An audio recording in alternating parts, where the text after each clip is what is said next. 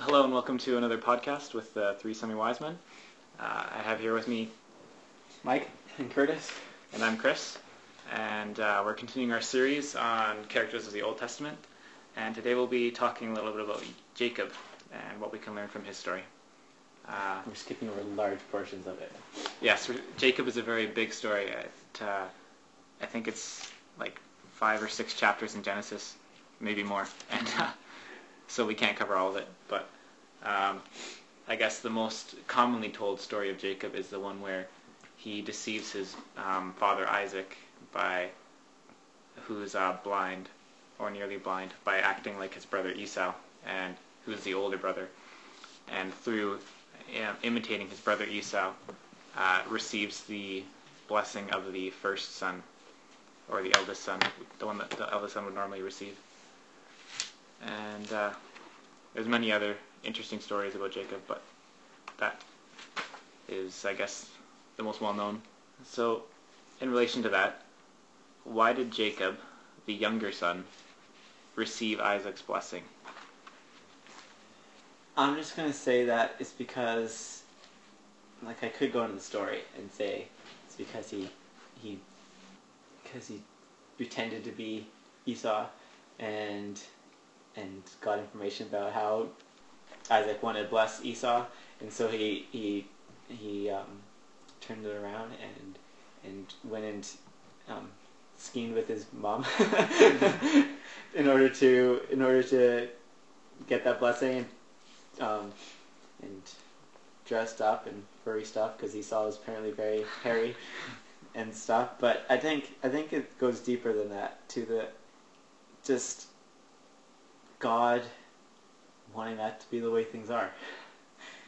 Like even when uh, Esau and Jacob was first born, um, God told Rebecca, Isaac's wife, that two nations are in your womb, and two nation or two peoples from within you shall be divided. One shall be stronger than the other. The older shall serve the younger. And so it seems like just a prophecy there, but but I think it's I think that's just the way God designed it. And um, I get this from Romans nine. I'm going to start in verse six and continue quite a ways. This explains the whole story from Abraham right down to Jacob. But it is not as though the word of God has failed, for not all who are descended from Israel belong to Israel, and not all are children of Abraham, because they are his offspring. But through Isaac shall your offspring be named. This means that it is not the children of the flesh who are children of God, but children of the promise are counted as offspring. For this is what the promise said. About this time next year I will return, and Sarah shall have a son. And that was, if you remember, Abraham's wife. And not only so, but also Rebekah had conceived children by one man, our forefather Isaac, though we were not yet born and had nothing to do nothing had done nothing either good or bad in order that God's purpose of election might continue, not because of works, but because of him who calls. She was told, The older shall serve the younger, and as it is written, Jacob I loved, but Esau I hated. And actually this worked out well. Um, that last quote, Jacob I loved and Esau I hated, is from Malachi, right at the very beginning. Chapter 1, verse 2 and 3. I have loved you, said the Lord, but you say, How have you loved us? Is not Esau Jacob's brother, declares the Lord? Yet I loved Jacob, but Esau I hated. I have laid waste his hill country and left his heritage to jackals of the desert. If Edom says, We were sh- shattered, but we will rebuild the ruin, the Lord of hosts says, They may build, but I will tear down, and they will be called the wicked country, and the people with whom the Lord is angry forever.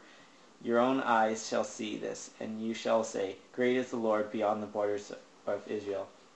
And then Malachi just continues on explaining all the things that Israel is doing wrong and why he's disappointed with them.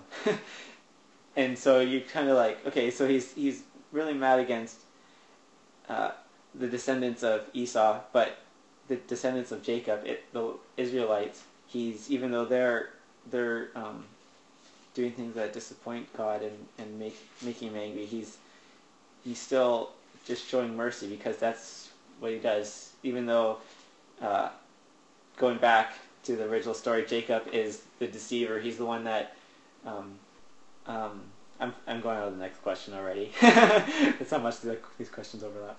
But even though Jacob's the deceiver, uh, God decides to have his have mercy upon on on Jacob and and be be his God and continue to bless him, and so that just carries on with uh, Isaac's blessing. He lets he lets Jacob get away with being the one with that gets the Isaac's blessing, I think, and so that's the best way I was able to answer that question because that was a really hard question to answer, honestly. See if Mike has a word. Well, the first half of my answer is exactly what you said, Oh, quoting the prophecy and everything, um, and even going into the the story of him stealing his blessing is in Genesis 27, and in 27, 19 to 20. Well, before that, um, Isaac tells Esau to go grab him, hunt, get some food, and prepare it, bring it to him. So Rebecca goes and prepares a meal from the goats from their own flock to bring to him, and then Jacob goes in with it. And Jacob said to his father, "I," or Isaac asks who it is, and Jacob says to his father, "I am Esau, your firstborn. I have done as you told me. Now sit up and eat of my game, that your soul may bless me." But Isaac said to his son, How is it that you have found it so quickly, my son? He answered, Because the Lord your God granted me success. And that also kind of shows that the prophecy is obviously a much stronger showing of how God let it happen. But God could have let Esau have quick success as well, but he doesn't. He keeps him out of the tent until the blessing is done. Right. And then he comes in afterwards. And then I go more into why did God choose Jacob rather than Esau. And if you look at Esau, he's not really the character that God was choosing to reveal himself through. Um, Abraham and Isaac were both very smart, kind of clever, uh, social men. They both lied because they knew how to manipulate people, um, but they also found favor with people in the lands that they spent in. Esau, you, I see him more kind of like Samson he's this big brute of a man. He's a hunter. Sam, God uses Samson as well, but Samson doesn't really accept the spirit. He just does violent things and makes bad choices. And Esau is more of a kind of brute man. Throughout this kind of first part of where he is the firstborn, and so he's expecting the inheritance, he doesn't really seem reverent or really aware of God. He he's very his instincts control him. He sells his birthright because he was hungry for some stew, Mm-hmm. um, which obviously Jacob rever- uh, coveted that birthright more than Esau did. He wanted that birthright more than Esau did because he just sold it away for some stew. Uh, it also says in chapter 26 before the blessing that, well, I'll just read it in 26:34 to 35. When Esau was 40 years old, he took Judith, the daughter of Beeri the Hittite, to be his wife, and Basemath, the daughter of Elon the Hittite. And they made life bitter for Isaac and Rebekah. So he marries outside of Abraham's family and marries from other nations, which God doesn't want them to do. And they both cause trouble for his parents, who's not really honoring his mother and his father because they're causing troubles with his wives that are from outside of the family. Whereas Jacob is following the tradition. He's that deceiver again. He's a manipulator, but he's very smart, very clever man. He marries within the tribe later after he receives the blessing and all this. So Jacob was much more similar to his forefathers and the people that God was choosing to reveal himself through. Yeah, that's, uh, that was one of my things I wanted to say was just that Esau's character is uh, like we don't know anything about Jacob before he deceives Isaac, but before Jacob deceives Isaac, we know that Esau's not that great of a guy because of his wives and causing his parents grief. And uh, it says that the mother favored Jacob and Isaac favored Esau, but only because he liked wild game. Yeah. So, Esau fed me. so there might be some sort of character disparity, even though Jacob's a deceiver. Like, maybe he had better character than Esau. I don't know. At least he was only a deceiver. there you go. He's choosing with the lesser of two evils, perhaps. Yeah, the I guess uh, another reason that the younger son receives Isaac's blessing is um, we see in uh, I guess Deuteronomy that God, when he you know gives the law to the Israelites and how to live, he's he outlines that the son, firstborn son, receives double portion and all that, and uh, so it seems strange at first that I mean this is pre Deuteronomy, but it still seems strange that. Uh, God who made this law would ask, would make it or would prophesy that the second son would be the greater. I think it's kind of like the Sabbath where you know Jesus says he is Lord of the Sabbath, and so God is Lord of this rule about the firstborn son being the one to receive the inheritance, and so that rule is subject to his will and his authority. And also, God chooses the lowly things. He likes to uh, confound human wisdom and uh, surprise us, I guess, and show us that we don't know anything. um, in 1 Corinthians 1, 27 to 29, uh, it says, it says, But God chose the foolish things of the world to shame the wise. God chose the weak things of the world to shame the strong. He chose the lowly things of this world and the despised things, and the things that are not, to nullify the things that are, that are so that no one may boast before him. And so I think this story where God chose Jacob is an example of him choosing the lowly things and the things that man doesn't expect. Yeah, um, I guess uh, this is related to the first question in a way, but um, we see that Jacob was a deceiver, and yet we can also see that he received an incredible blessing from God. So what does this tell us about God's character? Jacob, he, get, he gets he gets this blessing, the promise from God before in Genesis 28, 13. I am the Lord your God, the fa- God of Abraham your father, and the God of Isaac. The land on which you lie I will give you and to your offspring. You shall your offspring shall be like the dust of the earth, and you shall spread abroad in the west and the east and the north and south. And, and in your in you and your offspring shall all the families of the earth be blessed. Behold, I am with you, and I will keep you wherever you go, and I will be bring you back to this land, for I will not leave you until I have done what I have promised you. And it's a very similar promise to what was made to Abraham and Isaac. In fact, it's pretty much the same thing. And so I'm going to bring this to Jacob's wrestling with God in Genesis 32. Because Gen- the situation which they're in is where Jacob is is feeling pretty desperate. he does part of his deception. He was he uh, made his father-in-law really really mad and so he's running away and getting chased. So they they resolve that issue, and and Laban, his father-in-law, catches up, and and they resolve that issue. But then right away, he's suddenly afraid of Esau, his brother, again, who's coming, and and in the midst of like, okay, we got one conflict solved, another conflict's about to come up. Suddenly, he's wrestling with God and asking, and and asking, or basically begging for that blessing which is, I guess, just the the promise that God gave him. I don't know. I don't know what other because Jacob had had all this wealth from his deception and manipulation of things with with his father-in-law, which is why he's getting chased.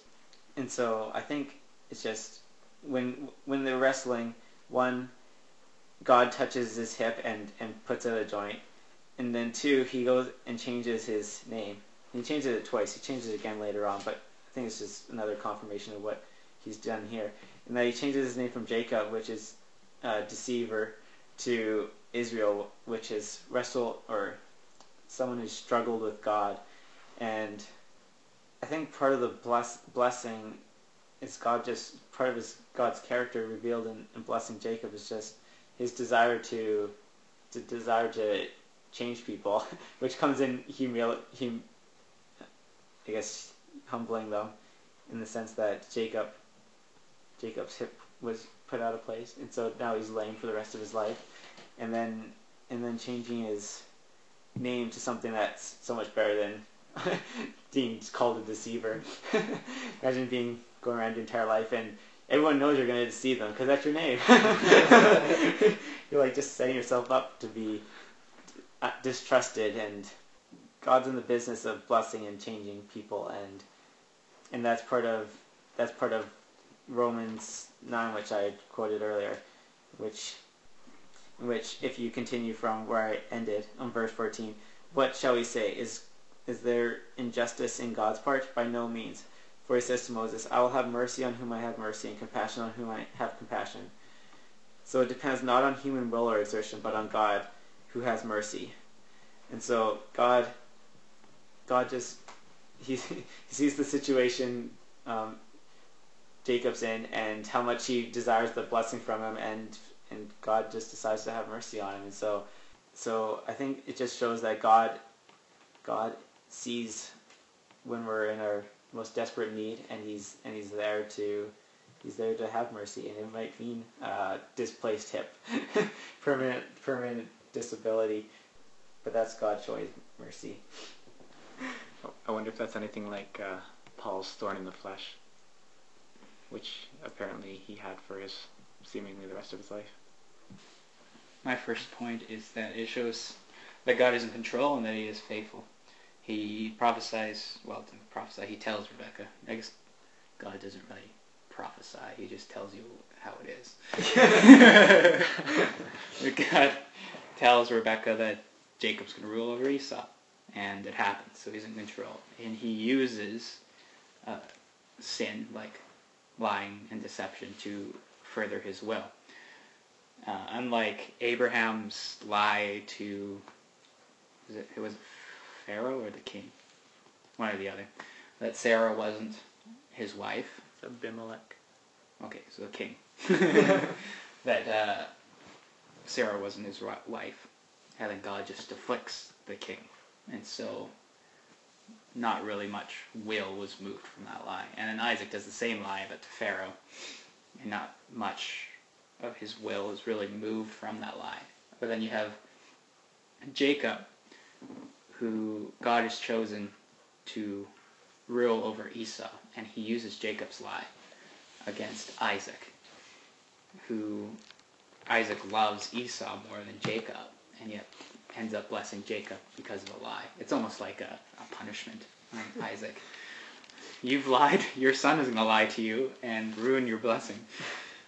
Um, and so God uses sin and, and evil like that to con- move his will. And he's faithful to his promise, and he is in complete control.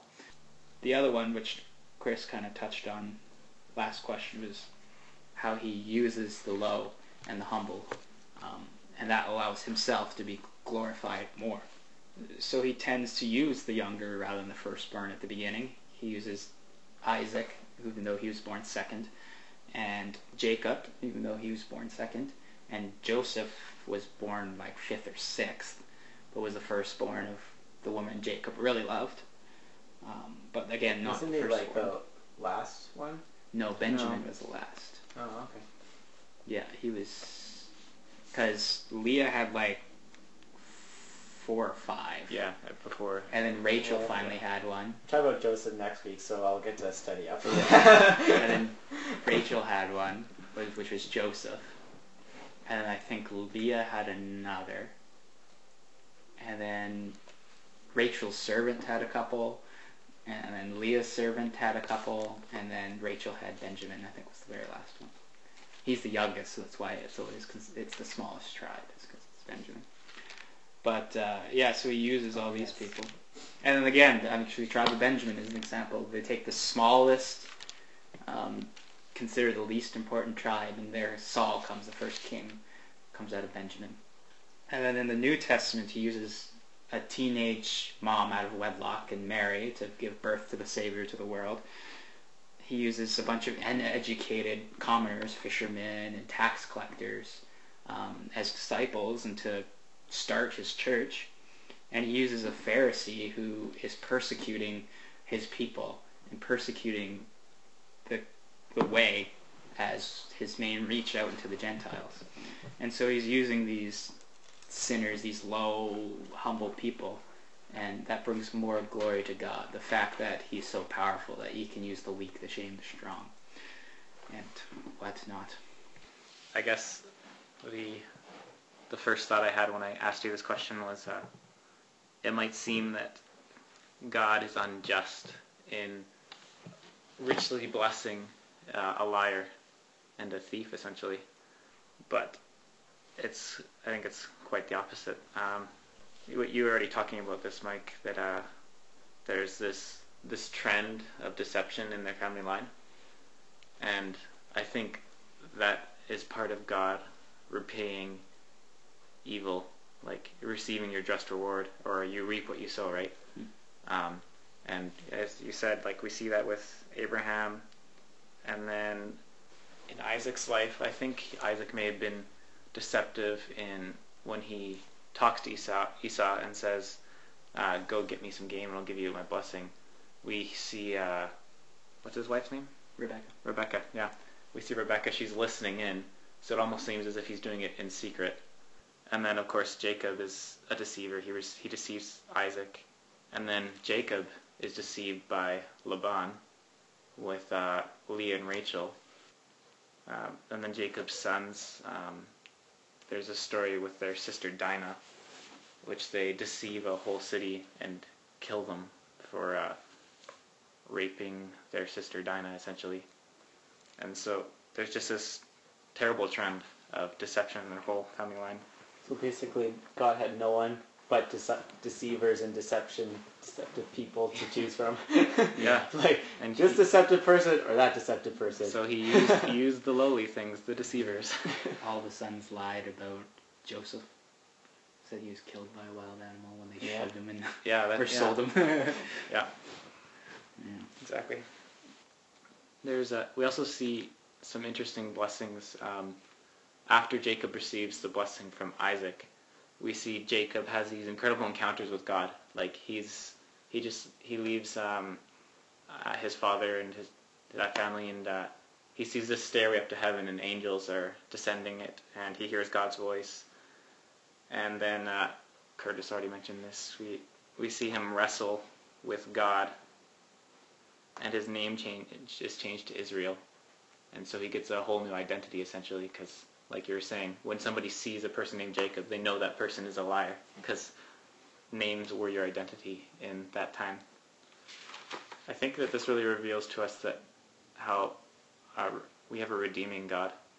Like he redeems Jacob, gives him a new name, and he like he redeems like terrible situations. Like we can think of uh, Solomon, who was born out of adultery and murder, and he was the chosen of all of David's sons to be king, and he was a great king with wisdom that has never been surpassed by another man. Until he got married. Thousands of times. Yeah, Tens of times. yeah. And so I think that we can really see uh, God's promise in Romans 8:28 through the whole story of Jacob and his line.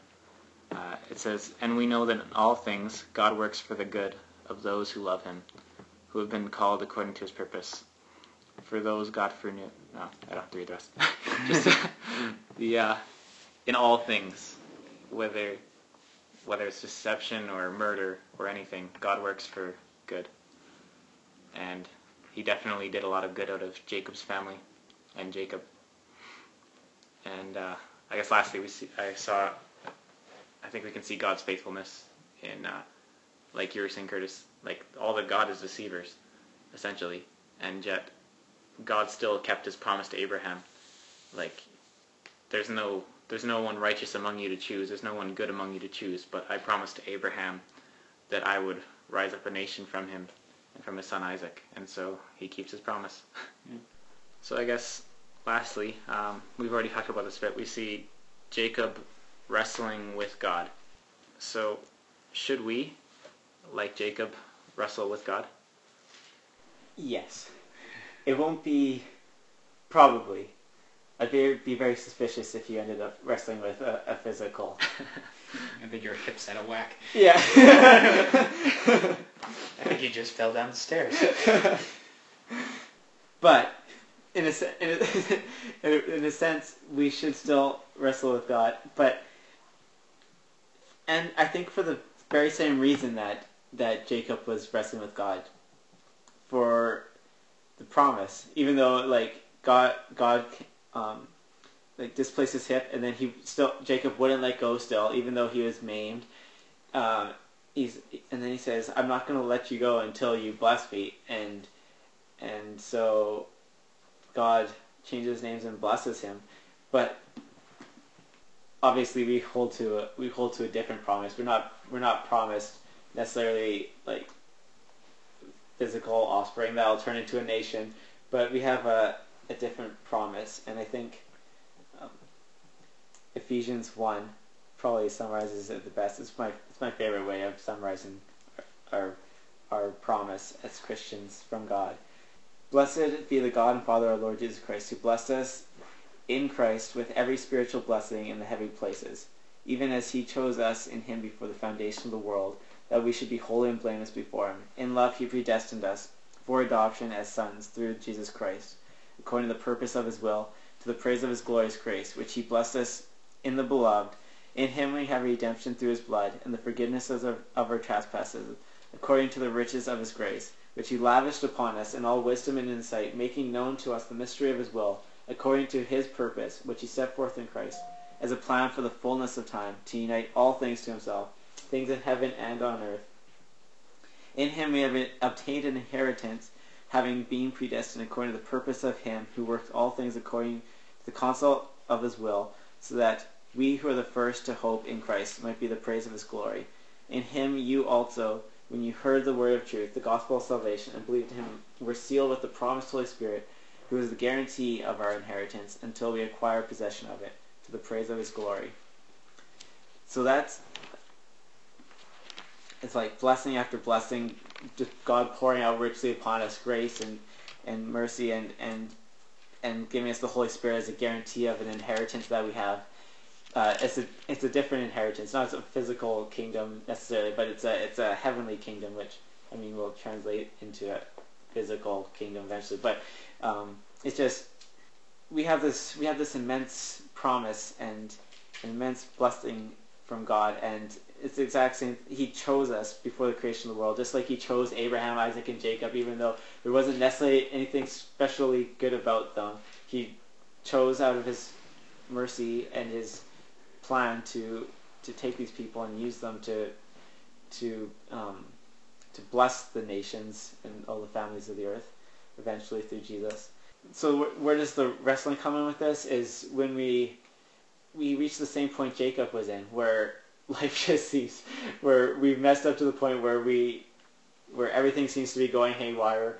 Whatever our maybe we're not necessarily deceptive, but we just keep running the same sin over and over again, and it's ruining our life. And we have, and all we have left is God, and we have to fight with the fact that that that we're we're chosen by Him. We have this blessing in Him, and we we can only get what we really that true blessing from Him, and so that that'll require wrestling. And um, I think Philippians two.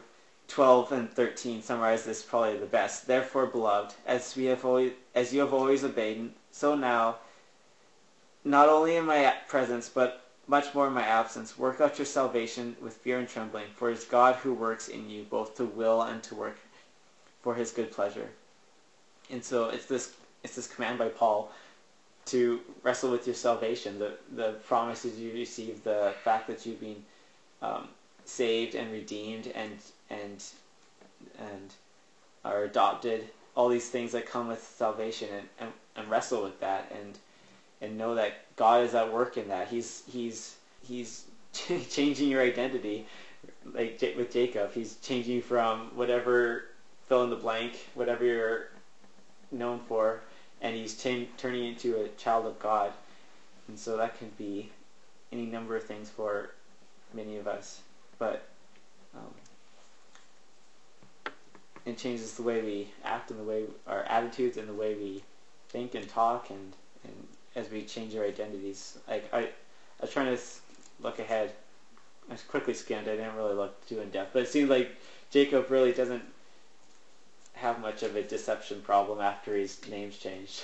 he sort of his life really is changed, and and so um, I think like we just reach that place where we just God is all we have, and, and he he's at work in our wrestling with him, and and so it, it's it's good that we wrestle with God, we wrestle with the promises that he's that he's made to us, and and the blessing that that we should have in him, and um, Uh, I think when you look through parts, uh, Psalms, when David is is in the cave and he's crying out to God and he's struggling with what God's will is, and then Jesus in the garden is struggling with what's God's will is. We wrestle with God over His will. We see Abraham kind of fighting with words over God's will for Sodom and Gomorrah, saying, "Well, what if there's 50 righteous? What if there's 40 righteous? What if there's 30?"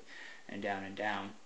Um, so I think we wrestle with God over over Him revealing His will to us, and, and wrestle with probably more with ourselves and with God over what our role is with that. But we wrestle with Him to reveal His will and what He wants for us. Um, so similar to what Curtis was saying, wrestling for that for that promise, and yeah, there's that, and then. I think one thing that we wrestle with God that we shouldn't wrestle with God is over, I guess it's almost over His will as well, in a different sense, in that we look at His Word and it says, you know, you shouldn't do this. And they're like, well, why shouldn't we do this? That seems unjust. And like one of the, a couple of the big things nowadays is is abortion and and homosexual marriage. It's like, well, that doesn't seem just. That doesn't seem like equal rights, but that God said that, and yet we create this gray area because we wrestle with Him over what He has commanded us to do. Hmm.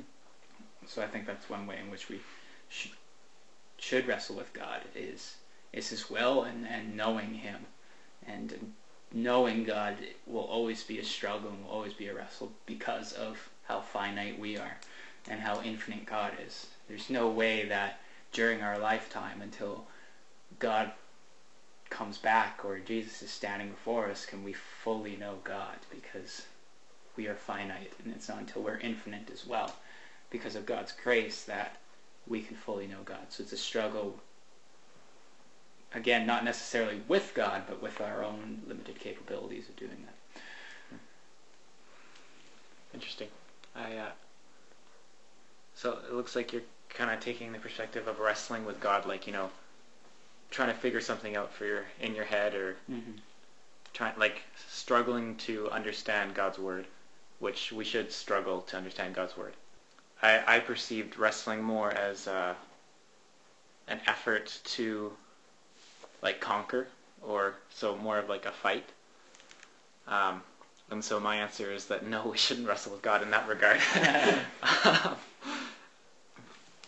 I guess first of all, we see that Jacob sends his family across the river, and then there's this guy, and they start wrestling. We we don't see Jacob seeking out to fight with God. God shows up, and I think picks a fight with Jacob essentially. Um, I mean, it doesn't say how they started fighting, but God showed up. Jacob didn't call God down to fight him or anything. Go get me!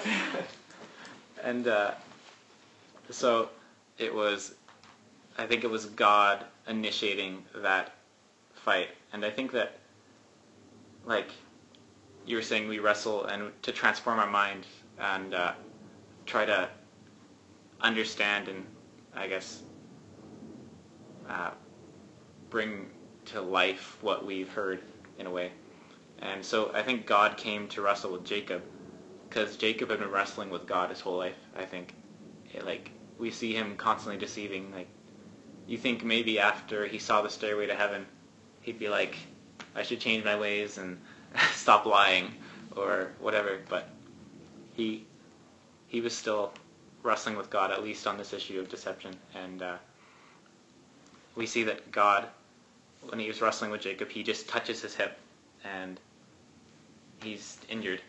Like it was nothing for God. He just touched him. And I think God was showing uh, Jacob humility in this wrestling match that you can't wrestle with me. There's like, I mean, we've been going for a while, but really all I have to do is touch you, and you're you're done. but what I think what we can imitate from this is that Jacob didn't let go of God, and I don't really think that is wrestling. Like I don't like he's he's grabbing onto God and saying, I'm not letting you go till you bless me. And I think we see a really good illustration of that in uh, Luke chapter 18 when Jesus is telling a parable. He says, it says, Then Jesus told his disciples a parable to show them that they should always pray and not give up. He said, In a certain town there was a judge who neither feared God nor cared about men. And there was a widow in that town who kept coming to him with the pleas, Grant me justice against my adversary. For some time he refused, but finally he said to himself, Even though I don't fear God or care about men, yet because of this because this widow keeps bothering me, I will see that she gets justice, so that she won't eventually wear me out with her coming. And the Lord said, Listen to what the unjust judge says. And will not God bring about justice for his chosen ones who cry out to him day and night? Will he keep putting them off? I tell you, he will see that they get justice and quickly. However, when the Son of Man comes, will he find faith on the earth? And so I think this is what Jacob is doing essentially when he holds on to God for that blessing. He's like this woman pleading and entreating God to bless to bless him. And so we should do the same thing with we should not be afraid to pray about something more than once. But I guess additionally we shouldn't pray like the pagans do with extended long prayers and babbling, uh, which is talked about in Matthew. And in Ephesians uh, 6:12 it says that our struggle is against powers of this dark world. Our struggle isn't against God. If it is against God, then we are the powers of this dark world, essentially. And uh, I'm sure we've all heard the verse, if God is for us, who can be against us? Or I'm not sure if it's a verse or a saying. I think it's a verse. It's a verse. Yeah, okay. Romans 8. Yeah, Romans 8, there you go. And so, don't be against God, Mm. essentially. I think if you look at Jacob, you can see like deception is he's trying to control Yeah. everything, and it's the same with Abraham. He was trying to control his own safety by lying, so he didn't trust in God, Mm-hmm. and they, Isaac did the same lie, so it's the same thing. And then Jacob is trying to control everything. He wants the birthright, so he makes Esau trade it for stew. He wants the blessing, and so he pretends to be Esau. He lies. He wants the as much of the uh, his flock as they can get, so he Right. lies and does this trickery to make the flock his. And so he's trying to control everything, and then God comes and wrestles with him, and maybe God's like, you know, letting him struggle a bit, makes him think he's in control, touches his hip, and then he sees that, you know, I, I can't be in control. I can't control over God because He controls all. And then he grabs on and asking for that blessing shows that you know what I know I can't control anything, so I'm asking you to bless me to know that you're going to control things for me. Which is almost a type of manipulation, but also a realization of of that he can't do it himself and that he needs God. Yeah. Hmm. And also, like, the fact that Jacob was maimed and it stuck with him for the rest of life, like, I think when we encounter God, I think you could sort of say the same thing. Like, you, you become you become a maimed. Your your your your ability to to um, think your your pride and and and just thinking you're great or whatever it is, like God, God just sort of strips that from you, and you feel like you just you're you're limping now. you know you don't know you don't know. Always knowing that something that sticks with you for the rest of your life that that you aren't in control anymore, and I, and it's this constant reminder. And I like I don't know when when pride when your pride is being wounded. It doesn't it doesn't come back very quickly usually. usually you don't want to. You, you're really cautious before uh, before thinking of yourself really great once you've once you've reached some some level that you're like, man, I'm I'm like the best, and suddenly something happens which brings you down low again, and you're like, I don't want to think of myself like that for forever, but so Yeah. Yeah. I had just one last thought, I guess. Um, when uh, God promised, we see Rebecca has her son uh, Jacob, or Esau and Jacob at the same time, and we see the promise where God's like, you know, the older will serve the younger, and then the mother and Jacob they take God's prophecy and they don't, they didn't trust him with it. They they decided we have to make this thing happen ourselves. Um, and so they lied and deceived to fulfill God's will. If they hadn't done that, God could have and would have fulfilled his will in his own way. God does what He wants. we have no Yeah. control over it. Yeah. It's like we were talking about with our small group last night. We pointed out the um, Romans eight, where it says that some we don't know what to pray for, but but God and Jesus is interceding for us. So we're like, we were just sitting there going, so we can't even pray properly. God has to take care of our prayers for us. like that's how. I was trying to end on a happy note, and then someone brought this up and said we're all pathetic because we can't even pray properly. Like, well, so much for the happy note. Well, at least we have Jesus interceding for us. yeah, that's, That's where our faith note. comes from. It is a happy note, though. When I am weak, then I am strong because God's Yeah. at work. Yeah. I, yeah, I think it's. I mean, it, it can be depressing that oh we're powerless, but I think it's just really encouraging that we're allowed to be totally powerless and God still uses us. Yeah. All right. I always get to end it. Uh, check out the blog, threesemiwisemen.wordpress.com, our Facebook page, Three Semi Wisemen Podcast, and subscribe to us on iTunes. This is Mike. Chris. And Curtis. See ya.